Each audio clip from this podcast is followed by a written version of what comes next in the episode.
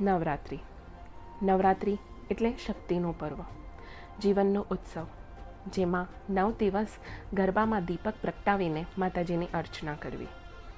ગરબો એ સંસ્કૃત શબ્દ ગર્ભમાંથી ઉત્પન્ન થયું.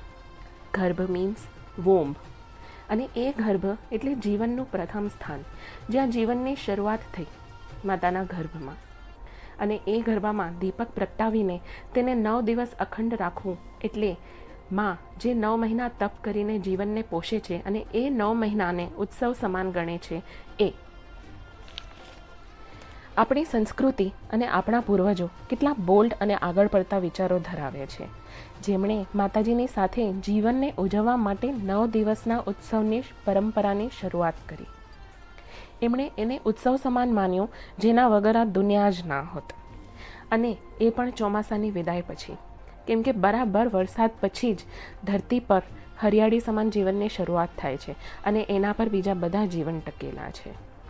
નવરાત્રિ એ એ શક્તિનું પર્વ છે જે ભાર સહન કરીને પોષે છે, જે જીવનના રક્ષણ માટે દુરાચાર્યોનો વધ કરે છે, જે પોતાના બાળકના રક્ષણ માટે નવ દુર્ગા બને છે.